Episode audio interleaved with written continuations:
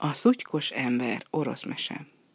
Élt egyszer egy katona, mikor néhány évnyi szolgálat után leszerelt, csekéke fizetséggel a sebében ballagott hazafelé, s útközben azon tanakodott, miféle jövő vár most rá. A kevéske pénz nem igen kecsegtette fényes jövővel, de mivel a katona vidámkedvűs, jó szándékú ember volt, derűsen így gondolkodott.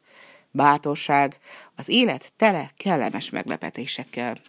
Egy kis idő múlva szembe jött vele egy kis ördögfajzat, és így szólt hozzá. Hová mész, jó katona? Ahová lábam, meg a jó szerencse visz. Talán én meghozhatom a szerencsédet, felelte az ördögfajzat. Egyességet ajánlok neked. Miféle egyességet? kérdezte kíváncsian a katona. Rád hagyom ezt az aranyjal teli varástarésznyát, ami sosem ürül ki. Ha te megfogadod, hogy három év, három hónap és egy napon át nem mosakszol, nem fésülködsz, és nem folyod ki az orrod. A katona szíves örömes ráállt a dologra, a busás jutalom fejében. A kis ördög akkor odaadta neki a varástarisznyát, és eltűnt.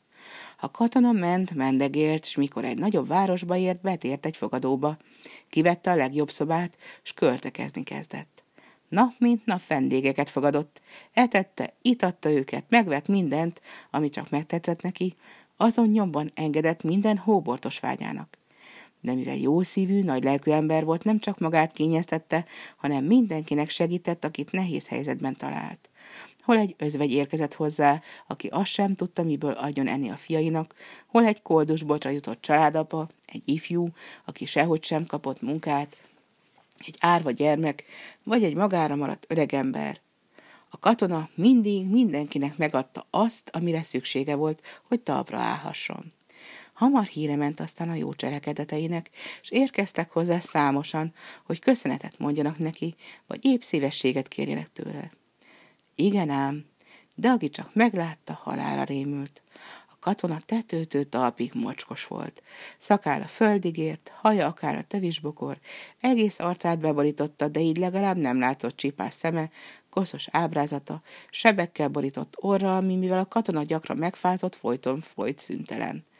Kezén lábán karommá nőtt a körme, és ehhez a rút kinézethez ráadásul olyan szörnyű bűzt árasztott, hogy már egy mérföldről is érezni lehetett a rettenetes szagot. A kocsmáros jó pénzért az egész fogadót kiadta neki, hiszen senki más nem tért be hozzá, hogy ilyen koszos, büdös vendége volt. No és a katona? Azt hiszitek, talán jól érezte magát a mocskos bőrében? Bizony nem. Már az is megfordult a fejébe, hogy felrúgja a megállapodást, amit az ördögfajzattal kötött, de mégsem tudott lemondani a könnyen szerdett gazdagságról, aminek köszönhetően másokon is segíthetett, és önmagát is jól tarthatta. Gyakran mondogatta magában, három év, három hónap, még egy nap nem a világ, türelem, majd elválik, mint hoz.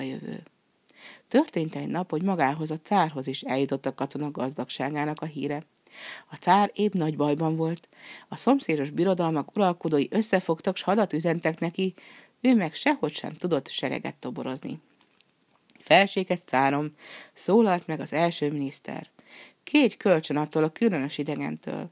Megtiszteltetés lesz számára, ha kölcsönt adhat a cárnak.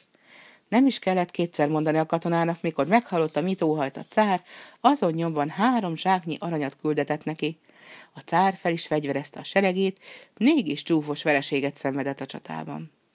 Újabb sereget kellett toboroznia, megint az idegenhez küldte hát a miniszterét, hogy újabb kölcsönt kérjem, és a szutykos ember hat zsák aranyat küldött neki. Igen ám, de ez a hadsereg is csúfos felséget szenvedett. Azt mondja akkor a cár. Nagyobb s erősebb hadseregre lenne szükség, csak hogy ehhez nagyon sok pénz kell. Nekünk nincs ehhez elég pénzünk. Vajon kitől kérhetnénk? Egyetlen járható utat látok, mondta a miniszter, és harmadszor is felkereste a mocskos embert. Ahogy hallom, mondta Emez, legalább egy szekérnyi aranyat kellene adnom a cárnak. Aztán cserébe még mit kapnék? Kérj, amit csak akarsz, felelt a miniszter. Mi igyekszünk teljesíteni majd a kérésedet. A katona akkor nagy hangon felnevetett, és így szólt. A cár egyik leányát kérem feleségül. Tudod-e, hogy az egyik leány csúnyább, mint a másik? súgta a miniszter jó szándékúan. Különös ember vagyok én, láthatod, nevetett az ifjú. Legszívesebben mindig épp a fordítottját teszem annak, amit mások tennének. A miniszter elmondta a cárnak, amit a katonával beszélt, a cár pedig a palotába hívatta a katonát, hogy bemutassa a lányainak. Előbb azonban így szólt a lányaihoz. A kérő igen különös ember, de dús gazdag, és most a birodalom megmentése forog kockán. Jobban teszitek, ha szemet hunytok a furcsasága felett, eddig úgysem akadt senki, aki a kezeteket kérte volna. A koszos katona egy aranyal színültig megrakott szekéren érkezett a palotába. Mikor belépett a trónterembe, a cár és a cárné, a herceg kisasszonyok, meg az udvaroncok elé, mindannyian elborzadva takarták el szemüket, s fogták be az orrukat. Inkább szárdába vonulok, és egész életemet ott töltöm semmint, hogy egy ilyen rémes emberfelesége legyek, kiáltott fel a legidősebb hercegnő. Inkább az ördög karjaiba vetem magam, semmint, hogy hozzám menjek egy ilyen emberhez, sikított a középső. Inkább a mélybe vetem magam a palota legmagasabb tornyáról semmint, hogy feleségül menjek egy ilyen szörnyűséges alakhoz, visított a legkisebb. Csak hogy az ellenség már itt a kapuknál, jajgatott a cár. Talán megmosakodhatna, szólalt meg a cárné. Ám a király kisasszonyoknak eszük ágában sem volt feleségül menni hozzá, akár megmosakszik, akár nem. A katona mocskos szakála a földet csöpörte, testét mindenütt koszborította, csimbókos haján szakállán keresztül alig látszott csipás szeme. Még az óra is folyt, de meg sem próbálta megtörölgetni. Elégedetten állt a tónterem közepén végül így szólt. No, eleget szórakoztam, tartsátok csak meg az aranyal megrakott kocsit, s ne fájjon a fejetek a járandóságom miatt. A cár a katonától kapott pénzből roppant erős hadsereget szerelt fel, és így végre legyőzte az ellenséget.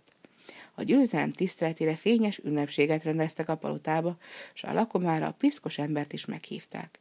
Csak hogy időközben letelt a három év, három hónap és három nap, beteljesült a megállapodás az ördögfajzattal. Az ördög meg is jelent pontosan, és akkor a katona kérte, hogy adja vissza neki eredeti ábrázatát. A kisördög erre egy hatalmas üstbe merítette a katonát, aki egy szempillantás múlva bántódás nélkül mocsoktól, szakáltól, hosszú hajtól, sebeitől, rossz szagától mentesen került elő. A kisördög pompás ruhát, pénzt és drága követ adott a katonának, aztán visszavette tőle a tarisznyát, és eltűnt. A katona csodás ajándékokkal tért vissza a cárhoz a palotába. Mikor a hercegnők a megszépült embert megpillantották, tüstént felsengni kezdtek a figyelmért, és egyre unszolták apjukat, tudassa az ifjúval, hogy így szíves örömet hozzá mennének feleségül. A cár mondta és a csinos ifjúnak, hogy szívesen vejévé fogadná, ám a katona így szólt. Eszem ágában sincs megházasodni. A világot akarom járni, új embereket megismerni, s ha módonban áll, másokon segíteni. Házasságra akkor gondolok majd, ha az igazit megtaláltam. Azzal illendően meghajolt, s elment a palotából. A városból kiéve a főúton indult útnak széles jókedvel. Csak ment, mendegélt boldogan, szép dalocskát énekelt, s gondolatban már új kalandokról álmodozott.